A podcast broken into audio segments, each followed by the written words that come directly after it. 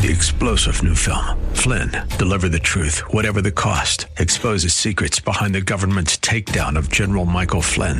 Flynn knew what the intel world had been up to. He ordered the first audit of the use of contractors. This set off alarm bells. He told the truth. He was the most dangerous person for Donald Trump to hire. They had to get rid of Flynn. Flynn, Deliver the Truth, Whatever the Cost. Available now. Watch it today. Go to Salem Now dot com. Salem Now dot com. Hey, it's a great day. We're joined by Susie Larson, talk show radio host, best-selling author, and speaker to talk about the presence of God. And later, we're also joined by Andre Henry. He's a musician writing about resilience and revolution. You're listening to The Common Good. Hey, everybody. Welcome back to The Common Good. My name is Aubrey Sampson, alongside my co-host, Brian From. We are so glad you are with us today. How you doing Tuesday afternoon, Tuesday me. Brian? Tuesday me. I'm good. I'm good. good. It is, uh, man, does it feel like summer's starting to wind down. You oh. got a kid back in school. Uh, kids are back in sports. We're starting to think about... weather's kind of been yucky. Although, I got to tell you this. I know, you know, it's boring to talk about weather on the radio, but this is breaking news. I looked on the weather app this morning, Brian. It says next Wednesday, a week from tomorrow, one hundred thirteen. I don't... That's a typo. Somebody else posted that. that I like, think that's is, a typo. This app needs an update. I'm pretty sure that's a typo. Because the morning was like sixty. that, you it know, would like, be that's something. A pretty big. Like I also saw our friend John Benedict uh, tweeted that out as well. Oh, and funny! I think I, I, I'm pretty sure that is a that is a we'll misprint. I mean, we'll see what happens. Hey, all that's going on in the world right now, weather-wise, you, you never do know. Yeah, but that was pretty. I caught. Paint me surprised if we get to the afternoon next Wednesday of our show and are going, whoa, it's whoa, a scorcher out there. That's one hundred thirteen. All right. All right, Brian, I saw this uh, from Pew, some Pew Research. I thought it was really, really interesting. You may have heard this before, but uh, according to research, Gen Z will be the last generation with a white majority in the U S Mm. Around twenty forty-five, there's some updated uh, U S de- census data, it, predictions, of course, that um, Gen Alpha, which I'm not, I guess Gen Alpha, Gen Alpha is post-twenty twelve. So they're born twenty thirteen. I've lost it. And I need, on. I need a cheat sheet on these. Right, right. Gen Alpha is going to be the first majority minority or minority majority generation in the United States of America. So they're saying that uh, the aging is not race neutral, which I think is really, really fascinating.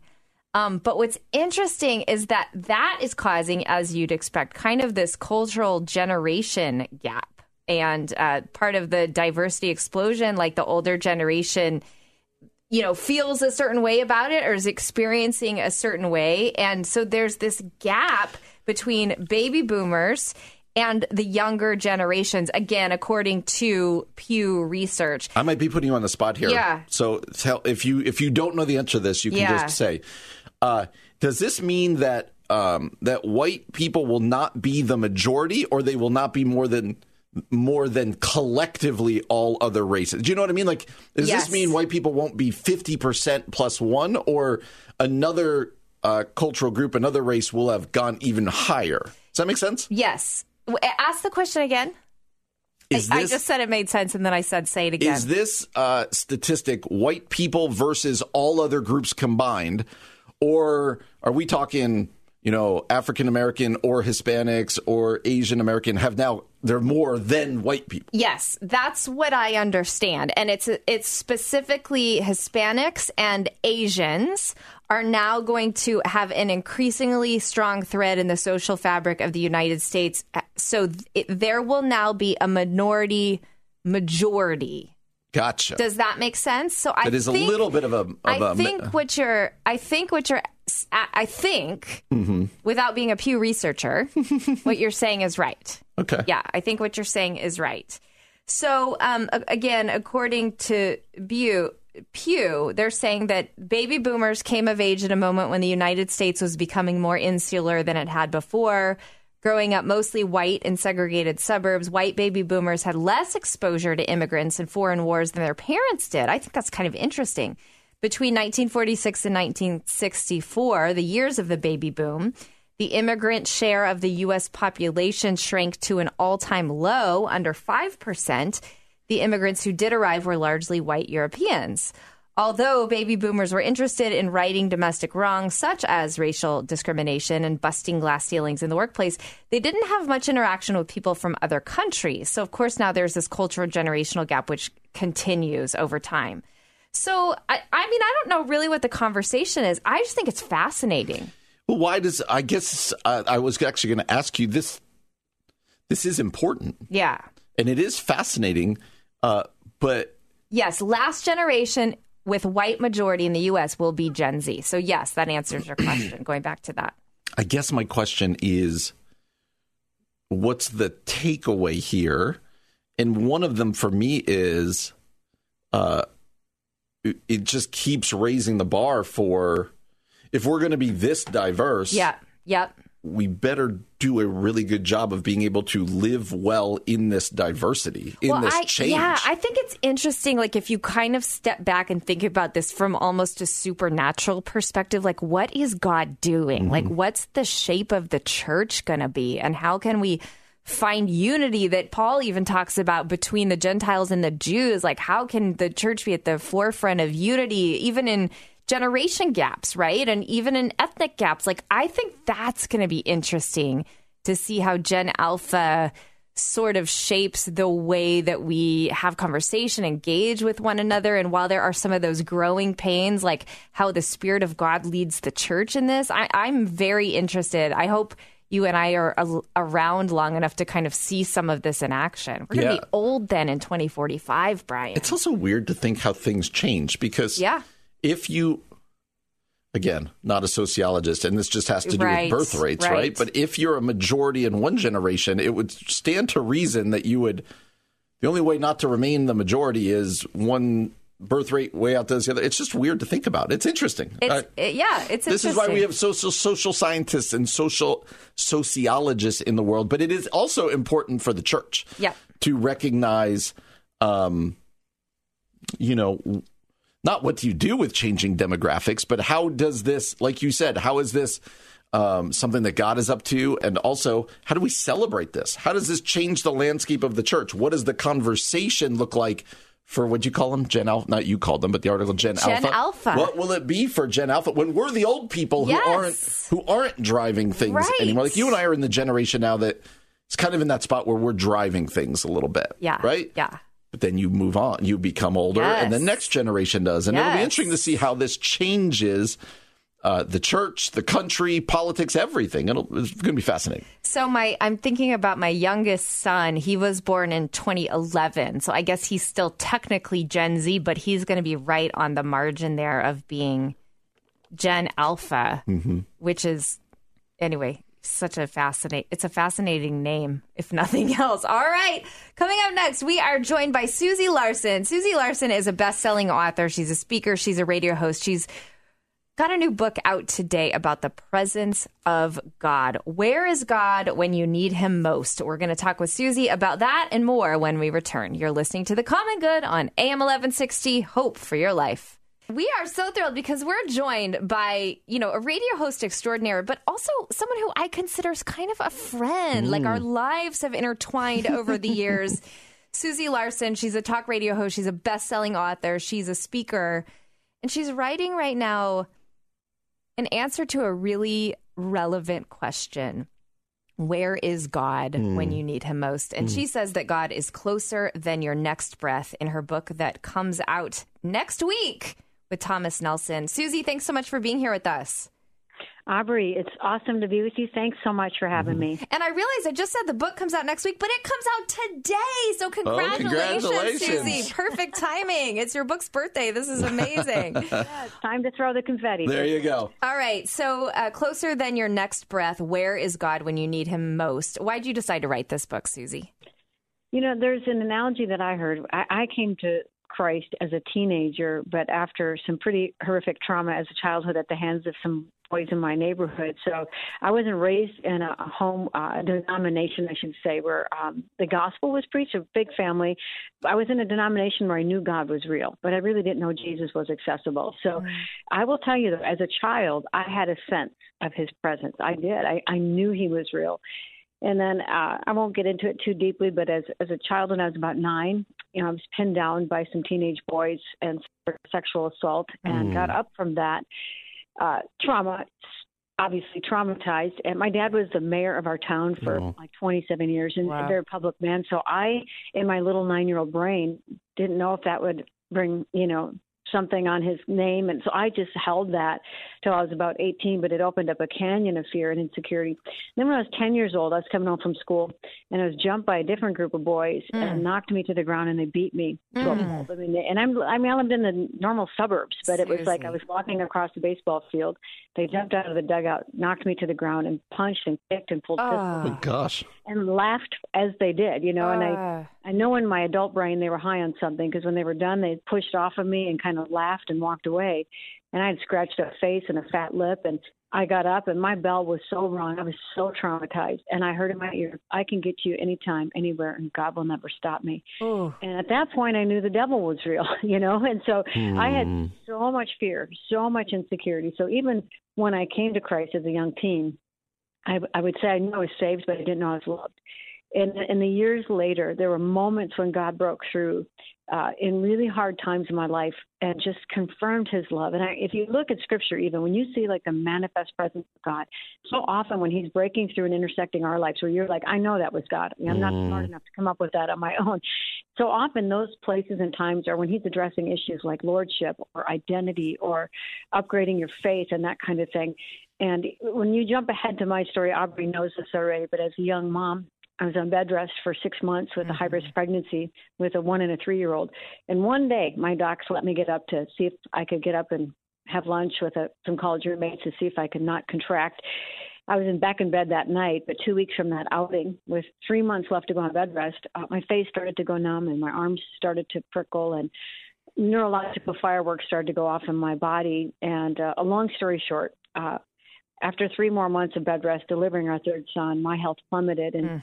found out a year later that that one day up, I was bit by a deer tick, not knowing I contracted oh Lyme disease. Awful. Seriously. And once again, I hear in my ear, I can get you anytime. Oh. God will never stop me.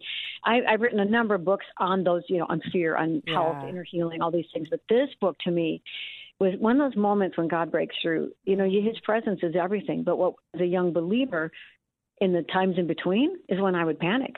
Like, oh, oh, did he change his mind yeah. about me? Or did he go away? Did he lose my address?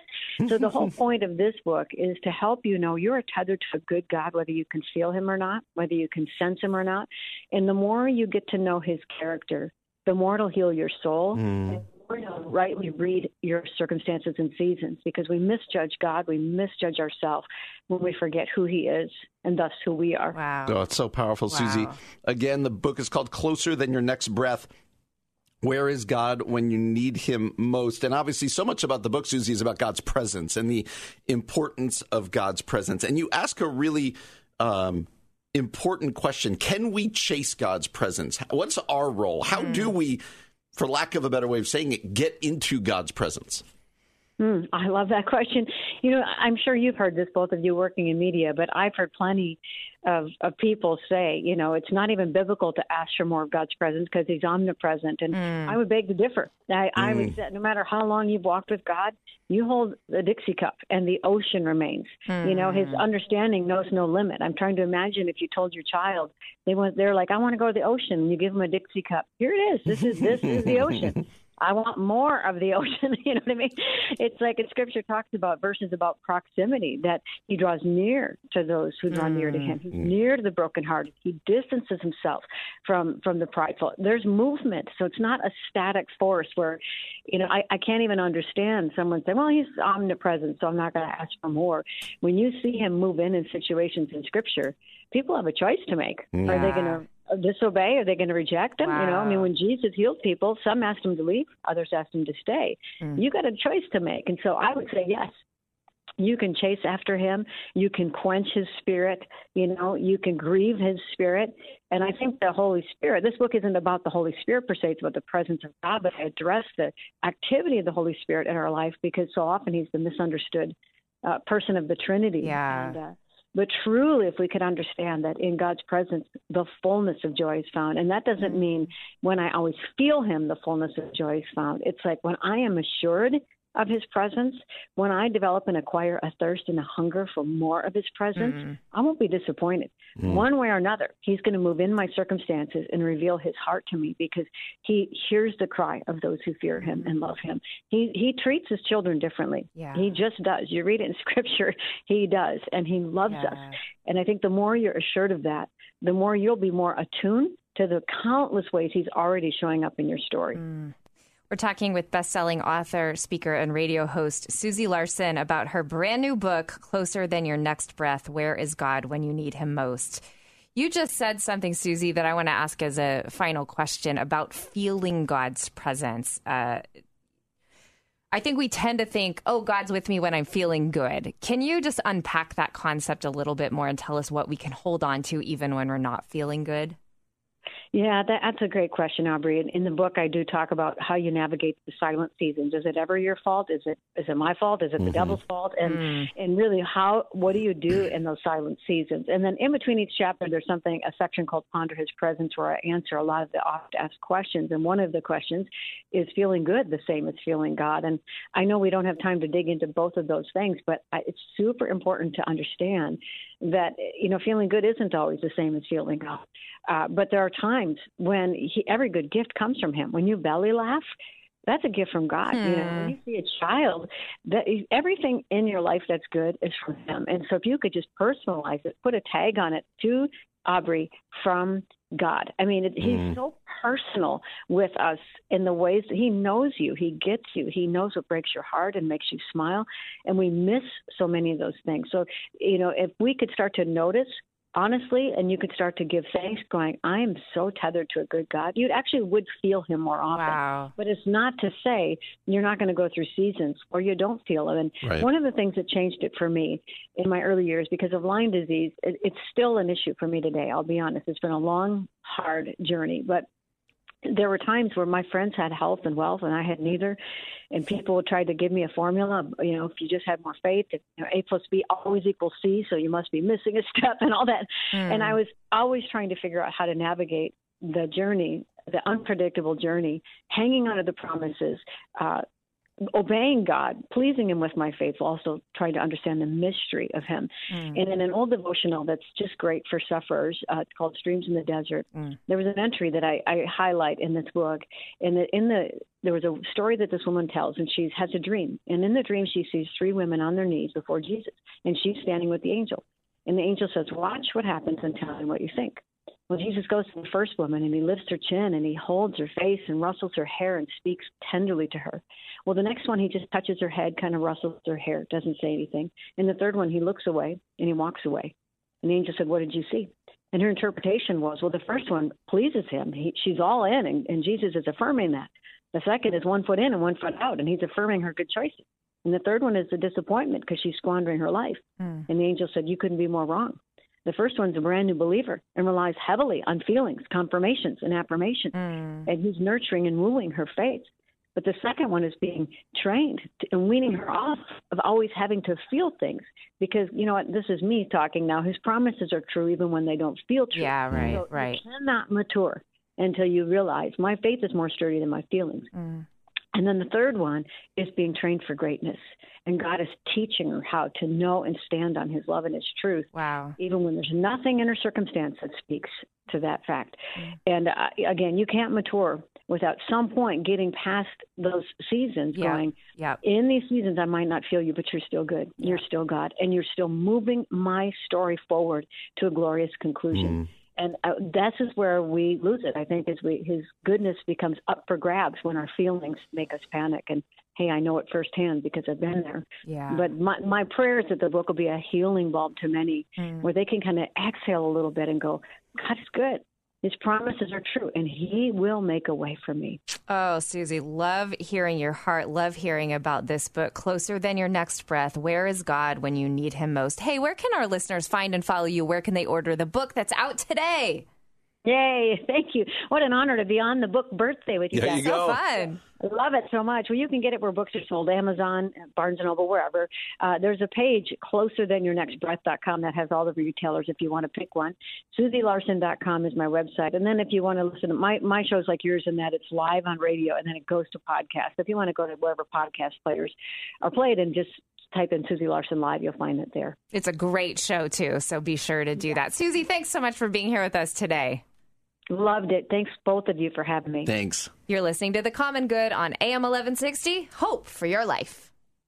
Okay, Brian, we, we've talked enough about, you know, pronoun usage, and the reality yep. is people are using their pronouns as identifiers, and pronouns are changing. But uh, uh, call me the old person. There's some new pronouns actually called neopronouns. I'm going to be so much older than you in this. Okay. I promise. I, I can't wait to talk about this. So different than, obviously, he, she, um, and they mm-hmm. are these neopronouns. Now, I do think that this is rare and um, not widely used, okay? But there's some, uh, the Human Rights Campaign is talking about this, that there are some uh, neopronouns. They're calling them relatively common, being used by non-binary and trans people. Um, and I'm going to share them with you. And I'm trying not to be cynical about this, but I think there is a conversation about language breakdown to be had. Okay. okay? I'll try not to be okay. cynical as well. So uh, one, I'll be honest, my kids, I thought this was a joke. My kids sent me a video where someone was referring to himself as frog and frog self. And I thought that was a joke until I'm reading this article at C N N saying that there's someone who refers themselves as star or star self. Okay, so there's that, where we just choose sort of whatever we want to. I would go by Aubrey or Aubrey self, perhaps. Um, here's some more. Z and Zer, but it's spelled like X E X Y R. Okay. I asked Zir to come to the movie. Z said yes. That sounds like French to me. I asked him to go to the movie. Z said yes. Uh, related to that, Z or Zir with Z's, okay. Faye or fair. Faye told me that fair best friend is in town this weekend. This one is hard. A M air. I'm taking M to the park today. A wants to bring air camera for M self. Another one, A is my best friend. Okay, here's why people apparently are using neopronouns for the same reasons someone might use she or they. Apparently, neopronouns better identify and align with one's identity. Now, I am... When st- do I get to say something? Well, let me just go first, because I've actually been one that I have not necessarily had a problem with he, she, and they. Like that, I've been like, okay, if that helps you feel like you belong and you understand your identity and it saves your life, especially if you feel like you're isolated and alone and suicidal, like use those pronouns. This feels like a total language breakdown to me, and it is yeah. ridiculous. And I Thank know you. I'm Gen Z, like I know, but I am struggling you to... You don't need a qualifier on this. I have a compassionate, ethic, empath, empathic heart in a lot yes. of these issues. I'm real struggling with this one because this is so individualistic yes. that it's absurd. It's lunacy. It makes no sense. Yeah. I think calling it the breakdown of the of the uh, language is a good way to put it. Yeah. But it is just, I got to be honest. This article is at C N N that you read from. Yeah. And as I read it, like, they're making a case for it throughout history, which I'm like, can, no. Can I just, like, as you're reading it, you're like, I'm going to date myself a little bit here, yeah. like ten to twenty years. But like, you're like, is Ashton Kutcher going to jump out here and punk us? Like, say, those who punked her. My family loves to watch Impractical Jokers. Like, is yeah. this like Sal and these guys? Yeah. This is craziness. And th- I guess the question is, where does it end? I saw a, yeah. a comedian did a funny video. Again, I'm not being very empathetic here, but I'm the old guy in the room, right? Yeah. Uh, his son was dating a girl, and he came in. It, they, they were, like, showing it, and this was the comedy sketch. The son, it was like Who's On First, the old Abbott and Costello oh, thing. Funny. The son was trying to tell his dad that his girlfriend goes by they. Okay. Oh, that's and funny. And he kept go- the dad was like trying to be nice to the son. Yeah. And he's like, oh, uh, did you have fun with her? Do you mean they? Was there more than one person there? Funny, and it was, yeah. It was who it was our generation. Who's on first? Right, the Abbott and Costello right, thing, right? And I don't know. Like this has just gotten crazy. I think I get thing... I get it, and I still don't necessarily agree with it. I still am like yeah, I just don't get yeah. the changing of the pronouns. But I can at least see how people get to he, she. They, I mm-hmm. understand whether I agree with it or not. I understand yeah, yeah, how you get there. Yeah. This stuff is just made up words. Even in the C N N article, they're not going A E means that. Right. They're just made up. Right. I can call myself. I'll call myself, you know, Metastic. Taylor Swift. Yeah. There you go. yeah. I like people, names and the pronouns and nothing, they mean nothing in this scenario. And that's what's just weird about it. I think that's what's getting harder and harder for me to handle. And I do feel like there's, of course, like as a shepherd, as a pastor, you're going to welcome and love everybody no matter what pronouns they're using and point them to Jesus and watch mm-hmm. Jesus transform lives. So I would never put a boundary up and be like, I will not engage with someone who's using Faye or Zier or whatever. But it, it the, this breakdown of language is like what feels very confusing to me. And if we can't, it kind of even goes back to, I know this is a weird stretch, but like, uh, let's take, for example, Trump either won the election or lost the election. And we could not agree based on where we were on the truth of that. Our mm. onto- ontology, we couldn't agree on. And this starts to be some of that breakdown, too. If we can't even agree on, like, language, how are we going to be, like, a unified people? And maybe I am the old lady in the room saying well, but that, but it's just, like, it's it's very confusing to me. And I know language changes over time. It just always has. It always will. Um, it's so individualistic yeah. that it you're not – now you're not caring for the community you're in. And to Christians, language matters. Yep. We have a – We have a book, God's word, and there has to be some agreement. Yeah. Uh, and we joke on the show all the time, like I'm, I fit the age where I can't understand what my kids are saying, but this is different. Yeah. This is like identity markers. These mm-hmm. are this. And, you know, uh, there's people who said you start, you open the door a little bit and it just flows. Mm-hmm. And sure. But the stuff in this article is just lunacy. It's just craziness. And I would, th- here's the funny thing, or maybe it's not funny. I'm pretty confident my kids would think this is lunacy, too. Uh, so this is what's funny. I did read it to my kids, and they started laughing hysterically. And then they start yes. making jokes like, well, my pronouns are hot and cool, yes. and mine are video game awesome and blah. You know, the, I don't think this is a generational thing. I don't think it is either. I think this is probably rare. I think it's probably maybe certain cities that you live in compared to other cities. Uh, but it'll be... Interesting, you know, it'll be yes. interesting over time to see how the language continues to change and how we respond to it, I think, too, is going to be interesting. All right, coming up next, like I said, we're joined by Andre Henry. He's writing about political depression and how to um, work on positive action in the mm-hmm. middle of that. Going to be really interesting to chat with him when we return. You're listening to The Common Good on A M eleven sixty, Hope for Your Life. And Aubrey and I are excited to be joined uh, by author and musician Andre Henry. Andre, how are you doing today? I'm doing well, thanks. Yeah, we're really glad to have you with mm-hmm. us. So much to talk about. Uh, was just reading your bio, Andre, and you said some. You've got a great phrase in here that I'd love for you to unpack. It says that your work is focused on resilience and revolution in the face of, quote, political depression. Mm. Could you unpack that two-word phrase, political depression, for me? Yeah, well, I can't take credit for it, okay. first off. It comes from a book called Depression, A Public Feeling by, um, I have it over here, Ann Svetkovich is where I lifted this language, but it describes uh, a feeling that I'm familiar with, and I'm sure many others are, where it's a kind of despair or depression that we are experiencing because of the social conditions that we live under. Mm. You've, Andre, recently released an E P called Make It to Tomorrow that focuses yeah. on mental health and resilience. Is that in light of this political depression, in light of the past several years? Like, talk to us a little bit about that. Yeah, so, you know, all of my work is linked to um, feelings. You know, I've always been a big, I've always had big feelings, been a deep feeler. And um, it kind of came to a head in twenty sixteen when I, you know, America watched a man named Philando Castile bleed to death yeah, in his yeah. car yeah. in front of his girlfriend and their four-year-old daughter. Mm. And um, I remember feeling really distraught for several weeks and having a, a vision that really changed my life, where I was walking around in this vision with a with a hundred pound boulder, you know, mm. and on on that boulder was written like things like the names of other civilians who'd been killed in police encounters, um, you know, social structures, uh, like, you know, white supremacy, all those kinds of things are on this boulder. And I ended up actually doing that for several months. Mm. And that was really the beginning. Even at the time, I wouldn't have phrased it like this, you know, um, that was the beginning of me framing, you know, mental health and racial justice together. Mm. Right.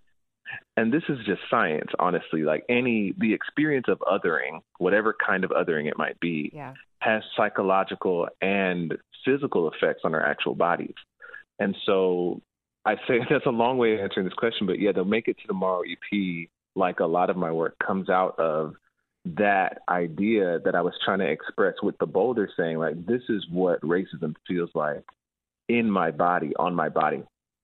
So there's a title track to the E P called Make It to Tomorrow, where I'm singing about, you know, like I'm talking myself through making it through this bout of suicidal ideation, you mm. know, and a lot of that does come from not just, you know, when we talk about depression, everyone, you know, first wants to talk about, okay, what's your relationship with your mother like? You know what I mean? Right. Like, you know, like, you know, it's it's always so like uh, personal, individual, chemical, medical, mm.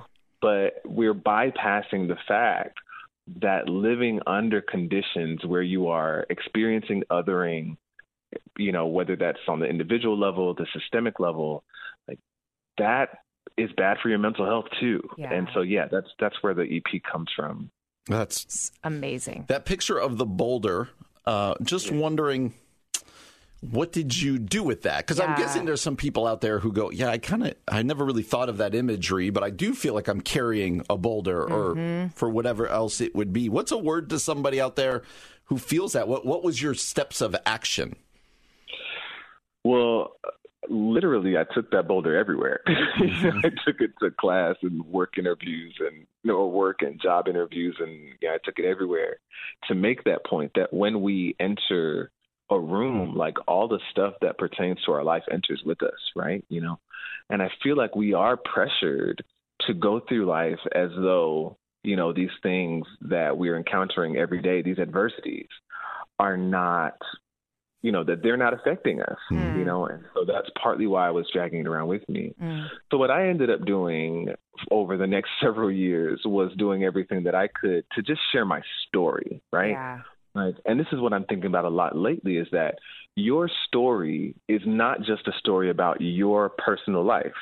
Your story is actually uh, evidence about the type of world that we live in. Mm. And so in many ways, you know, like Henry Nouwen said, what is most personal is often most universal hmm. because we assume that we are the only ones, or sometimes we can be tempted to assume that we're the only ones experiencing this kind of adversity, or if others are, then we're no one's experiencing it like I am right, right now. Right. You know?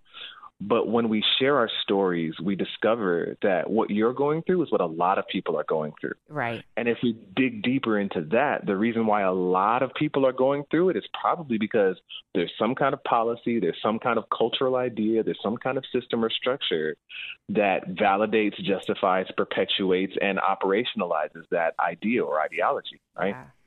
So I started really, you know, sharing my story. That's where I started, you know, and you'd be surprised how many people in your own social circle, your own circle of influence, can have their minds changed just by hearing from someone that they know and love mm. and trust, you know, talk about this thing. But the dark side of that is where my book comes from, is like, you know, all yeah. the white friends I couldn't keep yeah. is me sharing my story, my experiences, and eventually my expertise, because I studied nonviolent struggle. And a lot of people, you know, rejecting me because of that, mm. you know. Um, I, I just want to say one more thing yeah, about that, is that because the other side of the activism piece is what I've been learning a lot lately, which is why you discover, you know, saw in my bio that I talk about resilience and yeah. revolution. Yeah. Because the first sight of I said the other day, the first site of oppression is my own body. And someone corrected me and said, that's also the first site of liberation. Wow. Whichever way you, yeah. Whichever you want to say, whichever way you want to frame it or say it, is that, like I said before, these experiences literally have physical effects on our body. They shorten lives because it, it puts us under more stress, and stress is not great for, like, you know, There's there's some forces there's some forms of stress that are not good for you, yes. especially experiencing them on a regular basis. And so the more that we learn to care for ourselves, our souls, our bodies, we're actually strengthening ourselves to live in this world and to be able to change it. Mm. Andre, this is kind of a big question. We only have a minute or so left, but I yeah. you, you kind of just talked about this with your book, with your E P. You're writing about really hard, I mean, systemic evil and injustice, right? And, yeah. and yeah. that's heavy ground. That's hard ground. And yet yeah. somehow in it, you, I mean, you're not denying that. You're being very real and raw about that, but also talking about this positive action for well-being. And you yeah. just kind of, you just kind of made that connection for us. But could you go a little bit deeper? Like, I don't really even know what I'm asking, Andre, but in the midst of fighting really hard ground and saying what's yeah. true, how do you also focus on positive action? Yeah, well, there are a couple of things that I would say to that. One is that um, I'm not an optimist, you yeah. know, mm. and the reason why comes from, uh, gosh, Rebecca Solnit, who talked about how, you know, basically optimists and pessimists kind of have the same point of view. They they believe, you know, the pessimist believes that everything will work out okay without any reason to back that up, right? And I, uh, so, Sorry, sorry. Optimists yeah, yeah. believe everything will be okay without any without any reason to back that yes. up, right? And pessimists say everything's going to turn out terribly. But uh, Rebecca Solnit says that both people excuse themselves from action, mm. right?